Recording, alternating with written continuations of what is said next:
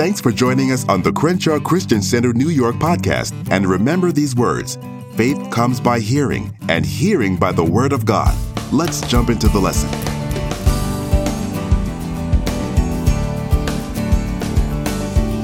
Tonight, we're going to go back to and continue our series with the title The Mind, the Arena of Faith, and it's based upon a book written by our very own apostle, Frederick K.C. Price. Now, I'm not going to spend a lot of time in review simply because I have a lot of really interesting stuff to talk about tonight. And some of it is really almost a little racy. So I'm glad we don't have children here. Um, and I'm smiling, not because it's racy, I'm smiling because I've been trying to figure out tactful ways to discuss some of this stuff. Because the apostle, as you know, is very clear and I mean, he gets really clear. and I mean, some of those things, it's, I'm, you know, it's different. He's a male, he's a man, so he's going to do things a certain way. And I'm a lady, and mm, I have to alter it in quite a few ways. So he's given me a lot of interesting things to discuss. It's, it's, it's going to be fun. But anyway, to bring us back in remembrance to where we left off last time. Um, we've been talking through this whole series about our armor, the armor of God, which we've established is what? The Word of God, our knowledge of it. We talked about how it is so important that when we are speaking the Word, that we are speaking the actual Word, not our version or our rendition of it, especially when you are dealing with the enemy. Because keep in mind, you know, he knows when you're, it's sort of like if you are years ago, I'm really dating myself now, but years ago they used to talk about selling wolf tickets, you know, where people would sit up and talk about all this stuff they're going to do and say, but they couldn't back it up. So it was really just like you're just saying a bunch of stuff. Well, Christians sometimes do that when it comes to the enemy as well. They sit up and they're repeating something they may have heard somebody else say, and they, they thought it sounded good, so they figured they'll try it out.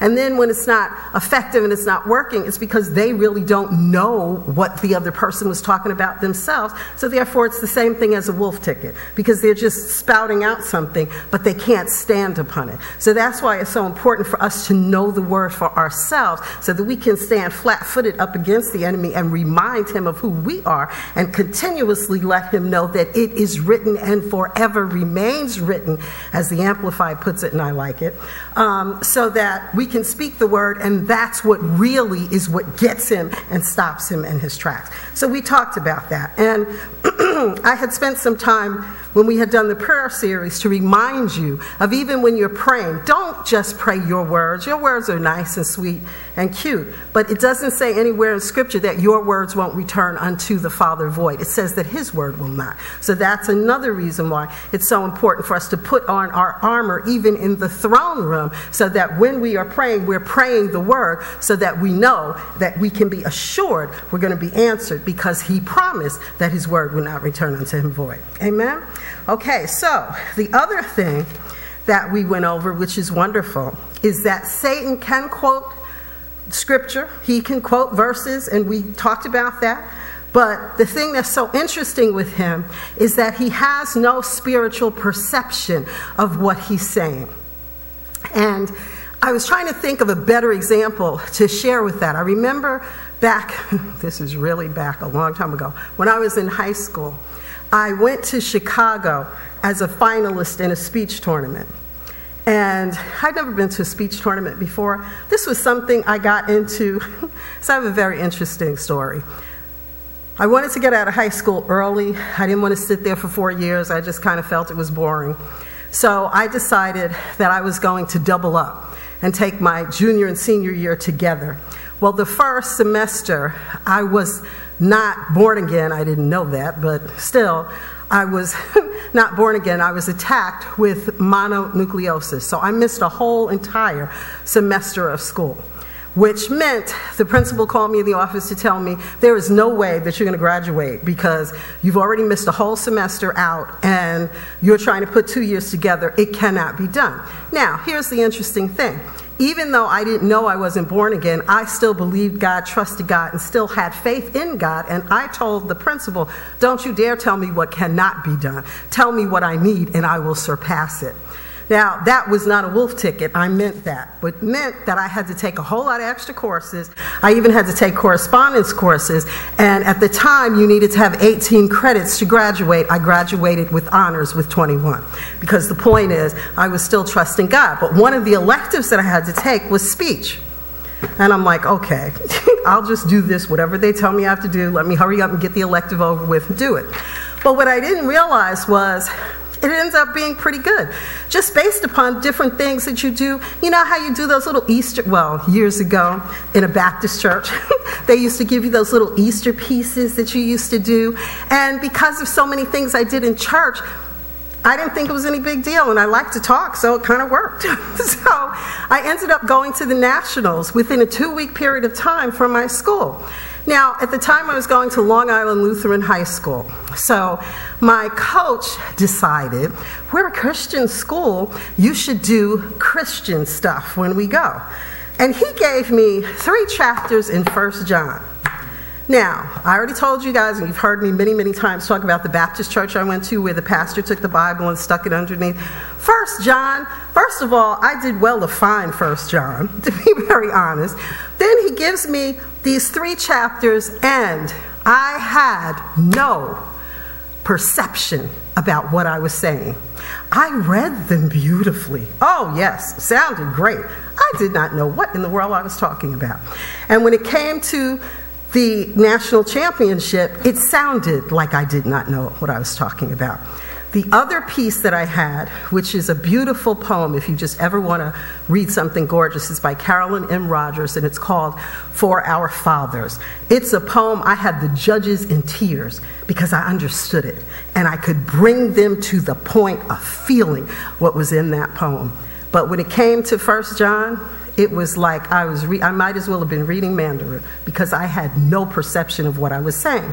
So here is the point the enemy can turn around and he can quote any verse of scripture to you, just like I could stand in that national speech tournament and sound fantastic, but I couldn't bring it to life because I had no idea what I was talking about. He has no idea. And that's the thing that's so interesting to me. He is so dumb that if he had any clue, he would just stop because he's truly lost, but he doesn't know it yet. But we do. So we're really very silly since we we know that, to allow him to keep attacking us, doing things to us, and we just sit there and take it. That is a foolish behavior, and I know none of us are. That's why we're here. So, but keep that in mind. He has no spiritual perception to any of the Word of God. He really, another way I'd like to say it is he's completely delusional. He really, really doesn't know. He's playing a great part, and he is clever and he is cunning and he is sly, but we are the ones who have authority over all of his ability. But you're not going to know that if you don't put on your armor and know exactly what the Word of God says in that. So that's very important. Now turn with me to Luke's Gospel, the fourth chapter, and we're going to read the 12th verse. And this is a perfect example of where the devil has no idea of the significance of the word. I mean, he just has no clue. Luke 4, verse 12. When we look at it in the Amplified Classic Edition, Jesus is talking directly to the enemy, and he replied to him, the scripture says, You shall not tempt, try, test exceedingly the Lord your God. If you look at it in the Living Bible, Jesus replied to him, saying, The scripture also says, Do not put the Lord your God to a foolish test. And lastly, the message says, Yes, said Jesus. And it's also written, Don't you dare tempt the Lord your God. So the point being is, it's sort of like he was sell, selling a wolf ticket based upon the example I gave you earlier to Jesus, and that is exactly how Jesus answered him. But the other thing that's very important for us as Christians to remember is know that the enemy is going to come back again. Do not think that just because you go through one battle victoriously with him, it's all said and done and you're through. Don't, don't you become delusional. Know that he is always on his job and he has a whole bunch of little demons and cohorts to work right along with him to try to keep attacking you and buffeting you. That is his job. But you always win if you never quit and you keep your armor on. And that is what's so important. Now turn to John's Gospel, the eighth chapter. And this is exactly where we left off. John's Gospel, the eighth chapter, and we're going to look at verses 31 and 32. Because here Jesus makes a very powerful statement. And the thing that we must remember here is that knowledge and its proper use wins battles. So if we look at John's Gospel, the eighth chapter, verses 31 32, the Amplified Classic Edition says So Jesus said to those Jews who had believed in him, If you abide in my word, here's the qualifier, hold fast to my teachings and live in accordance with them, you are my true disciples. And you will know the truth, and the truth will set you free. The Living Bible says, then many of the Jewish leaders who heard him say these things began believing him to be the Messiah. Jesus said to them, You are truly my disciples if you live as I tell you to. And you will know the truth, and the truth will set you free. And the message says, Then Jesus turned to the Jews who had claimed to believe in him. If you stick with this, living out what I tell you, you are my disciples for sure. Then you will experience for yourselves the truth, and the truth will of course, do what? Free you. It sets you free. The point being, though, is, and this is always what's so key, we have to know. Like, if I were to ask you your name based on everything that you know, that's your name. That's what your parents told you. Nobody's going to trip you up. And if I say, What is your name? and you tell me your name is Mary, and then, you know, you've lived for umpty ump years as Mary, I can't come to you and tell you, No, your name's not Mary. It's really Nancy. No, it's Mary. Okay? I mean, you know that. Well, that's how certain you need to be when it comes to the promises of God. And I'm sure you can agree with the fact that we are currently living in the earth realm, where we have so much stimulus all around us all the time that is constantly trying to keep us from having time. Time is not something, the last five minutes that we had here, I don't care how much money you have, I don't care your status in life, you can't get that five minutes back. And the enemy has created all types of things to try, even phones. Now, I will admit, I use my phone. My phone is a computer in my hand, and I understand that. But I have to go ahead and put my phone down. I have over 100 apps on my phone. It, could, they, it does all kinds of stuff, okay? However, I have to be the one that disciplines myself to say, okay, I can't do that now, and put it down. Because if it, it's, it's just another little simple thing. Do you know how many people I mean, I see them even in Manhattan when I come in and I get off the train. They are walking down the street playing Candy Crush. I'm like, really? You're crossing street. There are still cars coming, but you're trying to play Candy Crush? Is it really that serious? If we don't if we don't catch ourselves, you get caught up in everything. You can check your email now. You don't have to go to the computer. You can just look on your phone. You can send mail. You can make you can do everything just about on these smartphones. And it's good if it's used correctly. But we have to understand it's just another one of those things that can distract us and keep us from taking the time to say, you know what? I'm just going to spend time with you, Father. I'm not going to do anything. Even if, I bet you, if you really stopped and think about it, if you could take 30 minutes, now that's not a lot of time, 30 minutes a day, and sit down somewhere, shut off everything Shut off everything and everyone. Tell them this is my 30 minutes. I don't care if you have to go in the bathroom, because most people usually don't bother you there. And you sit there just to spend time with the Father and hear what He wants to say to you and what you want to say to Him.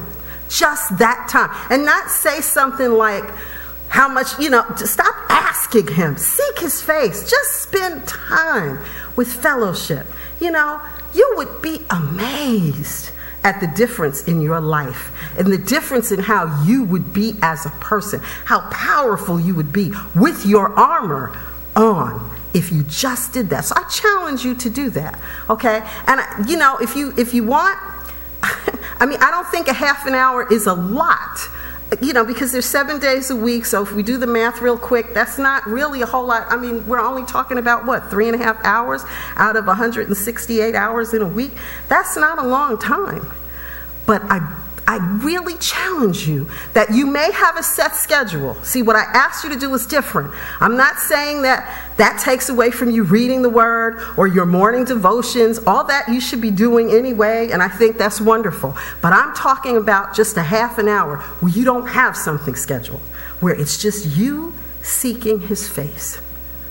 Try that. Just just just take a week and try it. And then I really do believe you will see a big, tremendous difference. A tremendous, tremendous difference. Okay, so if, and this is this becomes the really interesting question. Since we have the Word of God, and we just read how it's supposed to completely make us free, why is it that there's so many believers who are not free?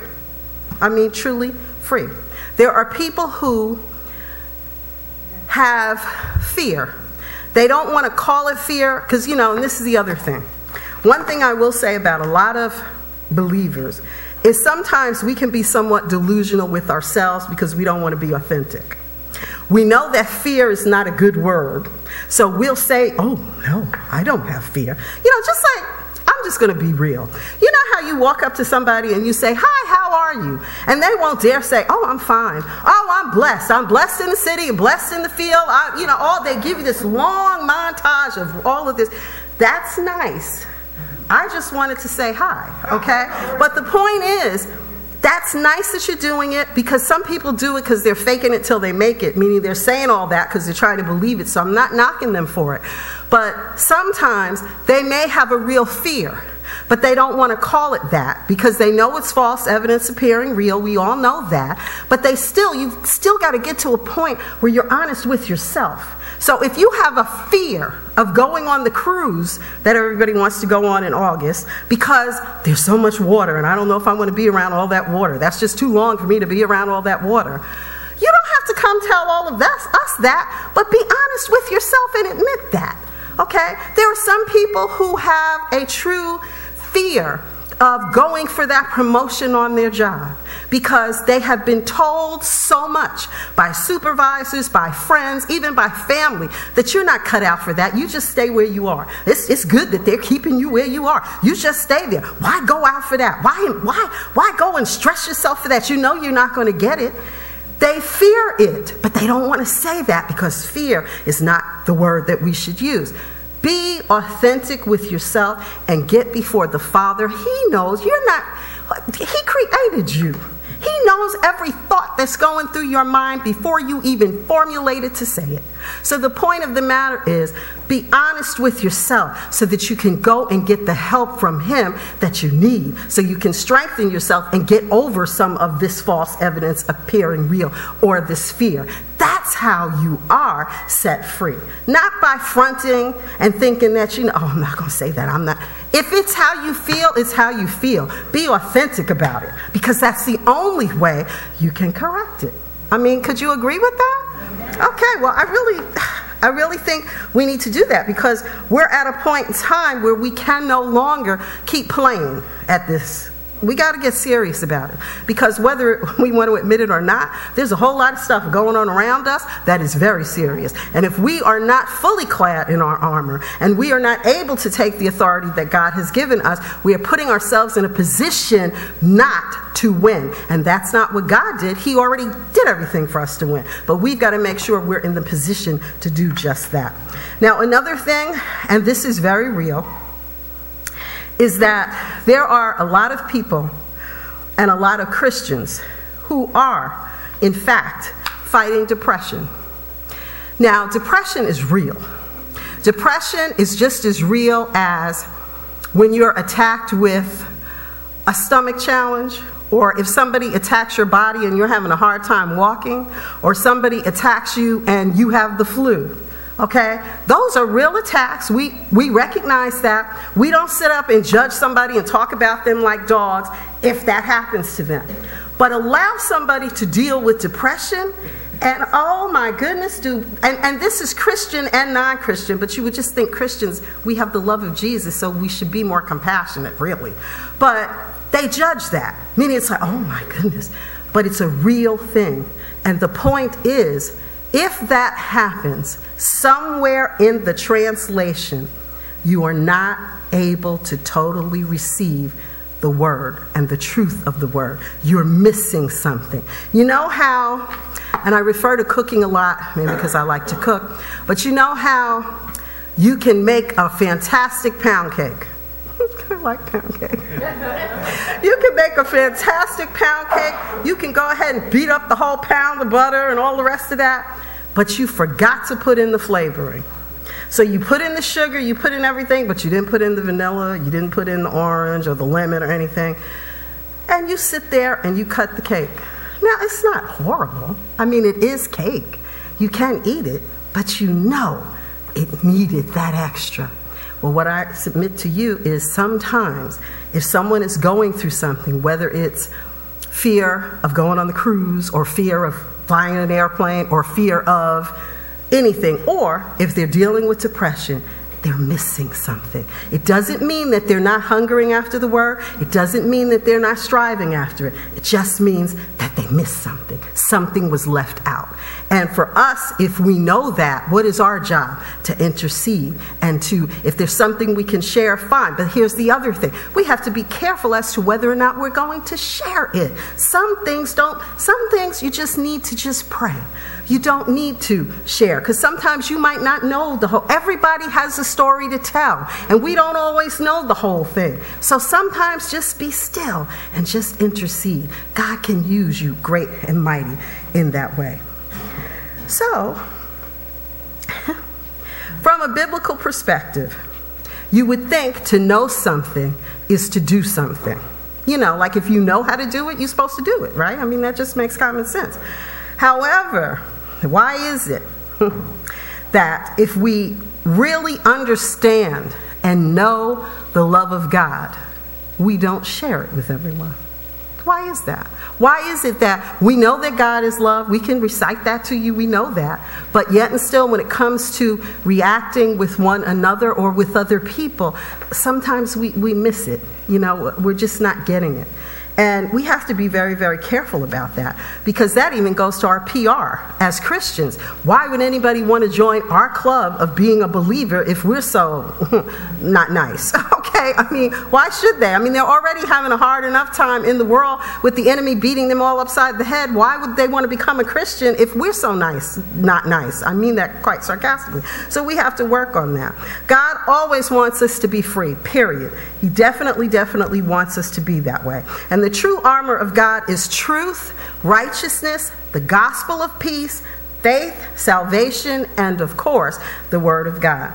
And I cannot reemphasize enough the fact that our armor is simply what we know about these things.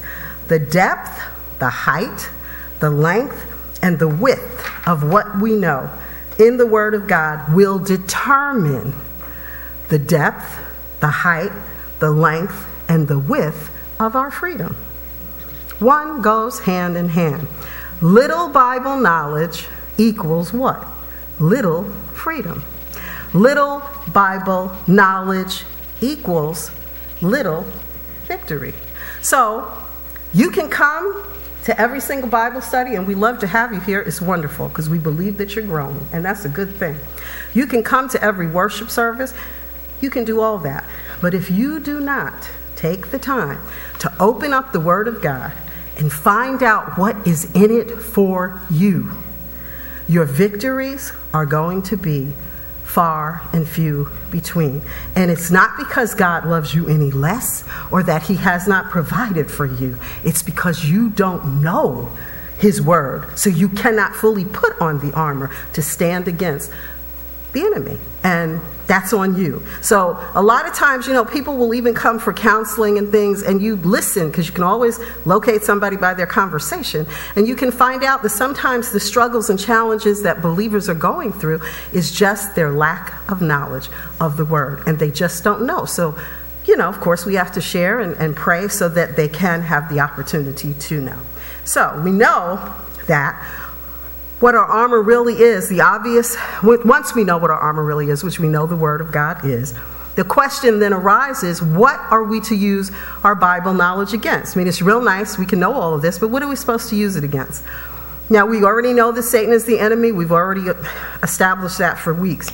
But how does he come against us? We'd like to know so that we can have our armor on and defend ourselves. Okay, and I gave you the example once before. If we're headed uptown, and he's behind us downtown, we need to know that. We need to know where he is, if at all possible, so that we can properly defend ourselves. We don't want to, you know, have him behind us or chasing us and, and we have no clue what's going on. Now, according to the Apostle Paul, he made it very clear how we are to use our armor against three specific things.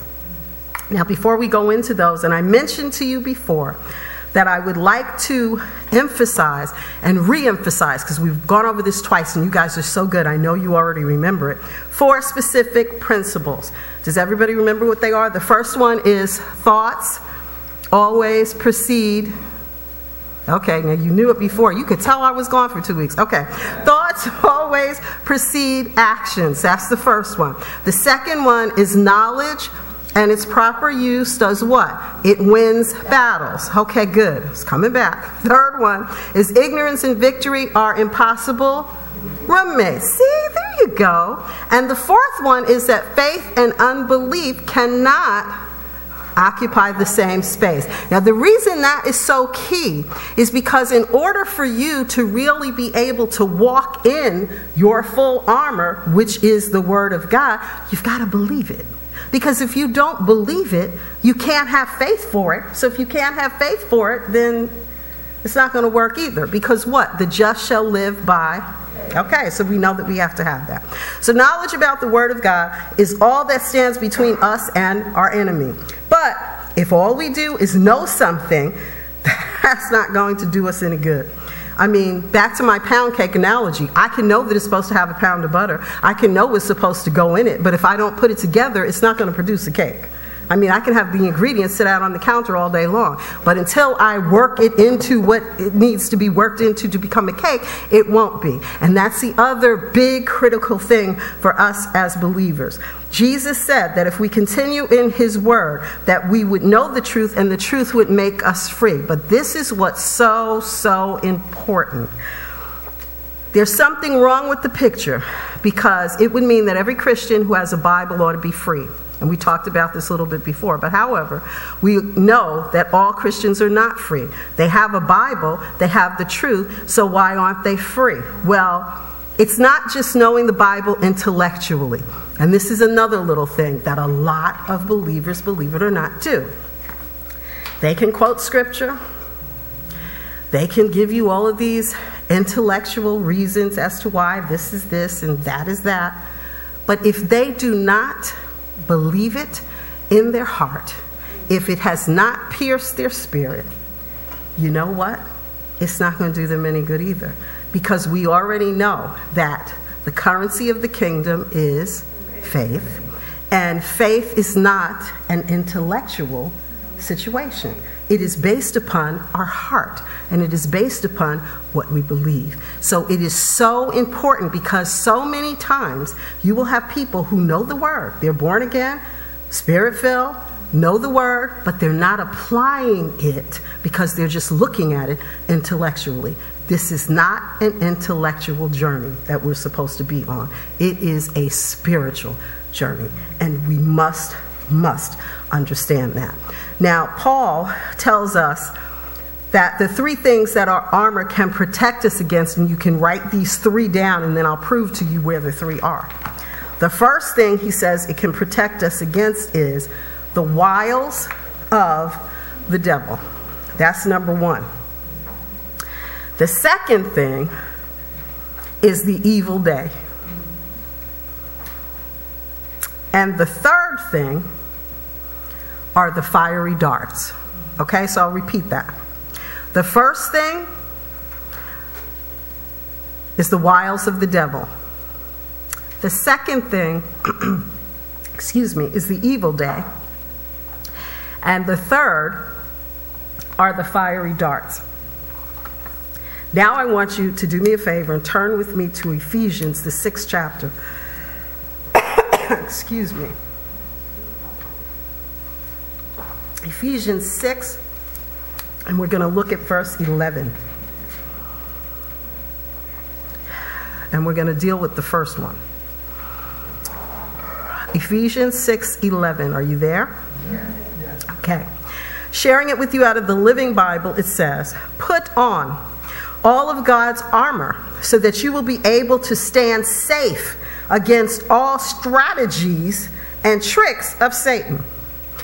The Amplified, which you know I like because of the qualifiers, it says it this way Put on the full armor of God. Here's the qualifier. For his precepts are like the splendid armor of a heavily armed soldier. That's why we need that. So that you may be able to, qualifier, successfully stand up against all the schemes and the strategies and the deceits of the devil.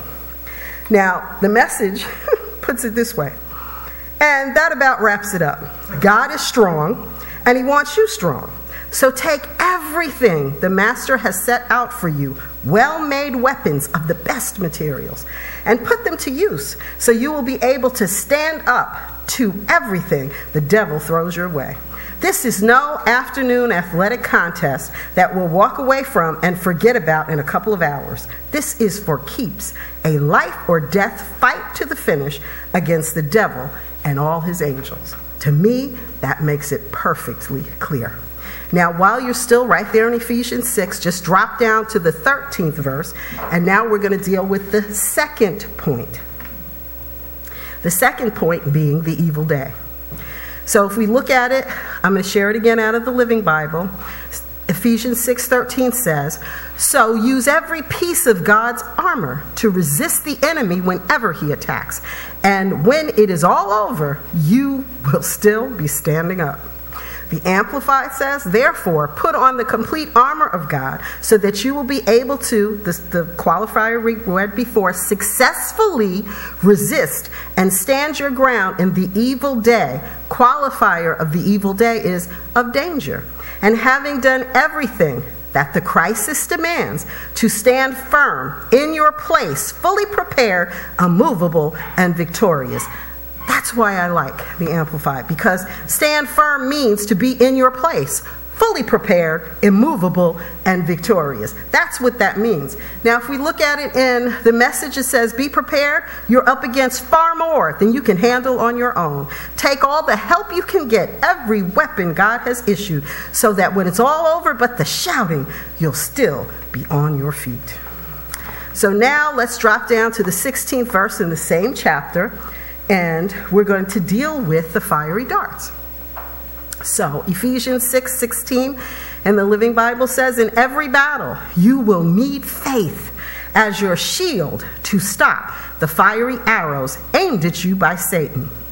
The Amplified says, above all, lift up the protective shield of faith with which you can extinguish all the flaming arrows of the evil one. And the message says, be prepared. You're up against far more than you can handle on your own. Take all the help you can get, every weapon God has issued, so that when it's all over but the shouting, you'll still be on your feet. Truth, righteousness, peace, faith, and salvation are more than words. Learn how to apply them.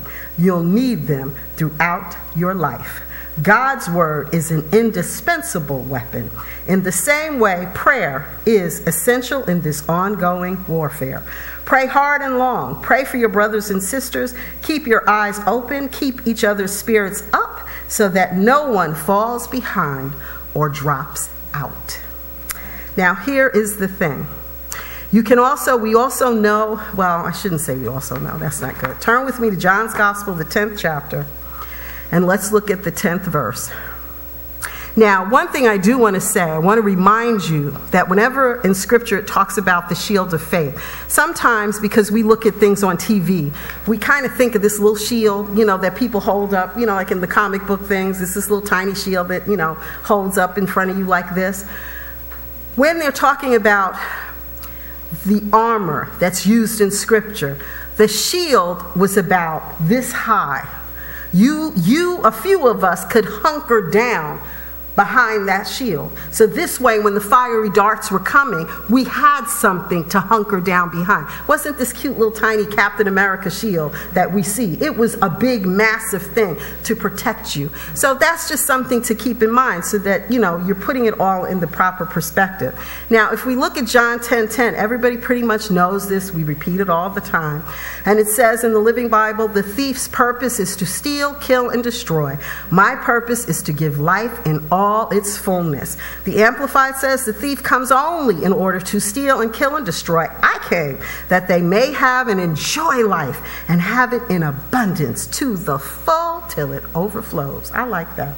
And then the message says Jesus told this simple story, but they had no idea what he was talking about. So he tried again. I'll be explicit then, he said. I am the gate for the sheep.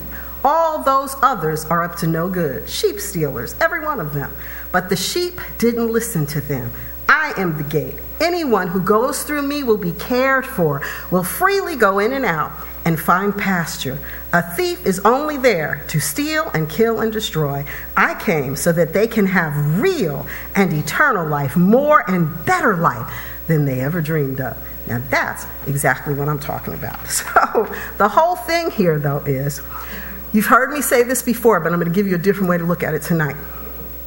The enemy comes to steal any word that's in you, because if he can steal any word that's in you, and we have to remember that too with our visitors who come to service on a Sunday, they're sitting there, it may be the only word they've heard in a very long time. We have to be sensitive so that we are especially sweet and kind, so that we don't give place to the enemy to steal that word and pluck it away from them. Because, yes, he is trying to steal the word, because if he can do that, then if he can steal it, then what does he do? That's how he can affect your faith.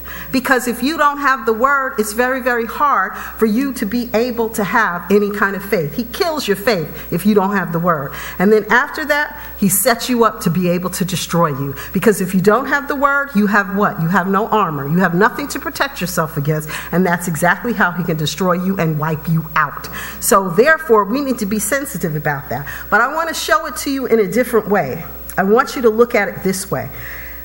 Let's break down some things that can happen when the word is actually stolen from a person. Because when we think about killing, killing, stealing, and destroying, if you don't think about it the way I just explained it, you usually think about it like, well, somebody got shot, okay, or somebody came and used a knife and knifed them, or if it's a different con- country, they used a bomb and just blew the whole thing up.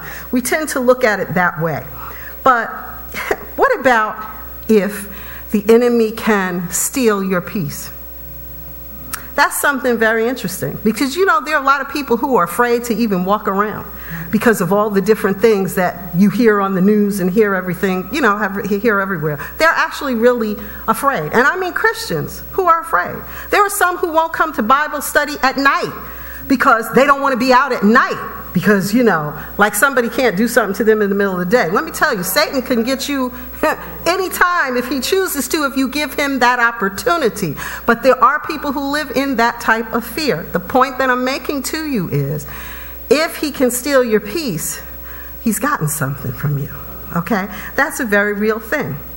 He can also, and there are a lot of people who have very low self esteem. They I mean, it breaks my heart. There are Christian women who are abused by their husbands because their esteem is so low. They feel like, I just have to put up with that. I just have to take that. That the enemy has given them that thought process and they bought it hook, line, and sinker. So don't you think he's stolen something from them if this is how they feel? Okay? There are some people who are actually paralyzed to move forward in their life. They will just accept whatever station of life they're in. and won't even dare move forward because they're just trying to keep things just the way they are. I don't want to rock the boat. I don't want to rattle anything. That doesn't sound like freedom to me. That's not what we just read when it said that he came that we would have life better than we ever dreamed of. That's not what that is. But there are many people who are dealing with that. There are people who have such negative thoughts originate in their mind that they actually will commit suicide. There was a gentleman, 35 years old, married with three children, had, um, well, if you ever see commercials, I don't know if they always show the same commercials in the city, but I think they do. He has an aquarium out in Riverhead, Long Island, where they do um, all these weddings and people do school trips. It's a huge, huge aquarium. Very successful business. Well, he went through what a lot of business owners went through during what the world called a recession time that they claim ended, which it depends. If you want to participate, it's still out there. But the point being is, he went through a little money challenge. He literally killed himself. Never thought about the fact that the challenge could be resolved. So he ended up at 35 years old, leaving his wife and three little kids all because it just seemed like it was so hard for him at that time. The point that I'm making to you is your whole entire life can be destroyed just from him stealing the peace that's in your mind. Relationships are, are destroyed, killed, stolen by the enemy. Do you think the divorce rate is getting any better nowadays? And I'm even ta- I'm talking about Christians. I'm not even talking about the world. There are Christians who are getting divorced like it is the thing to do. Do you think that's what God planned? Do you think that's what He wanted? Okay, no. But it does all originate where? In the mind. It all has to do with us believing what it is that he's putting in our mind, and he's stealing things from us. The mind is a powerful thing. but we can take comfort in knowing that Bible knowledge, if it's used properly, there is no wile of the enemy, evil day, or fiery dart that can successfully assail us and have victory over us. But we are the ones that have to know that. Because of negative thoughts, marriages are wrecked, parent child relationships are totally destroyed, all because of out of control minds, minds that are not governed and guided by the Holy Spirit. Teenage suicide right now is at an all time high. If children or young people, because teenagers are not really children, but they're at a very very, very awkward stage where they're no longer little babies or children, but they also don't have the same faculties of a fully matured adult. And they're trying to figure things out. And if you look at all the foolishness that is put before them on the internet, on television, all around them, everywhere, it was hard enough being a teenager back in the 60s when we looked at Ozzie and Harriet, nice, cute little shows.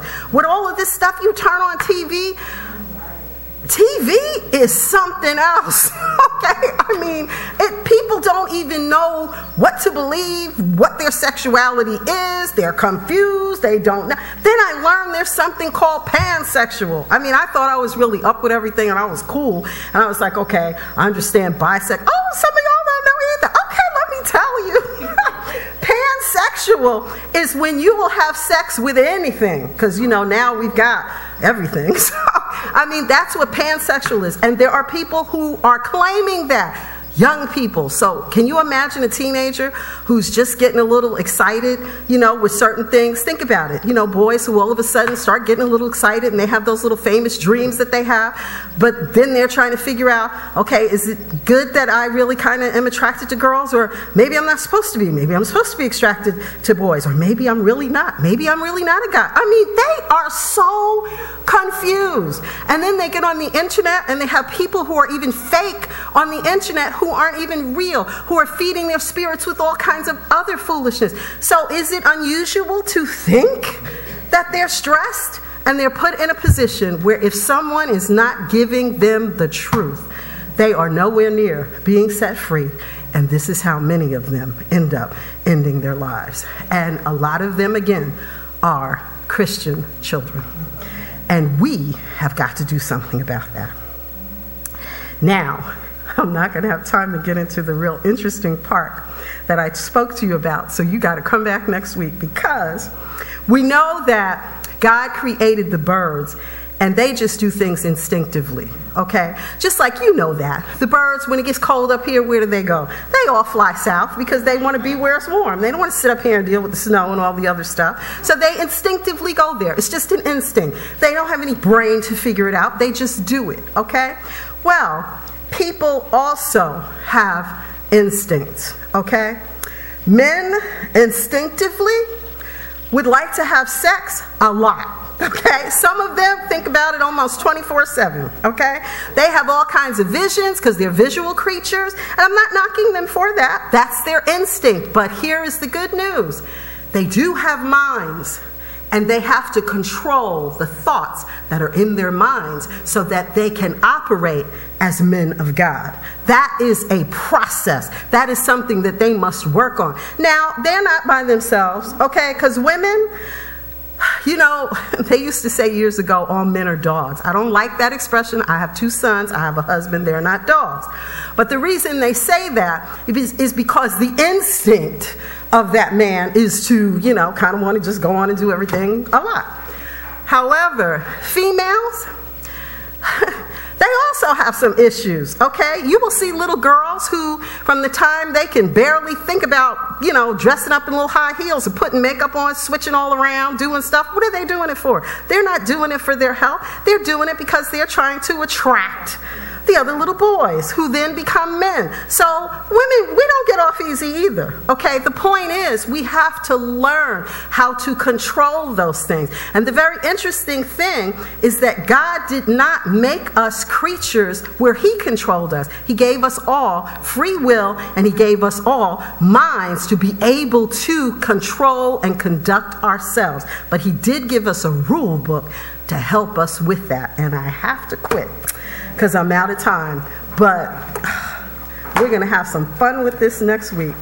Anyway, every head bow. Our hope is that you received something that you could apply to your life and strengthen your faith. At Crenshaw Christian Center, New York, we believe that the Word of God is practical for everyday application. Feel free to stay in touch with us via social media, or you can give us a call at 212 749 9323. If you're in the New York area, you're welcome to join us at one of our services. Our Sunday morning service is at the New Yorker Hotel at 9:45 a.m. That's on 34th Street and 8th Avenue in New York City. Or join us for Bible study on Thursday evenings at our fellowship office, 470 7th Avenue on the 6th floor, right in Herald Square. Thanks again for listening, and remember, walk by faith, not by sight.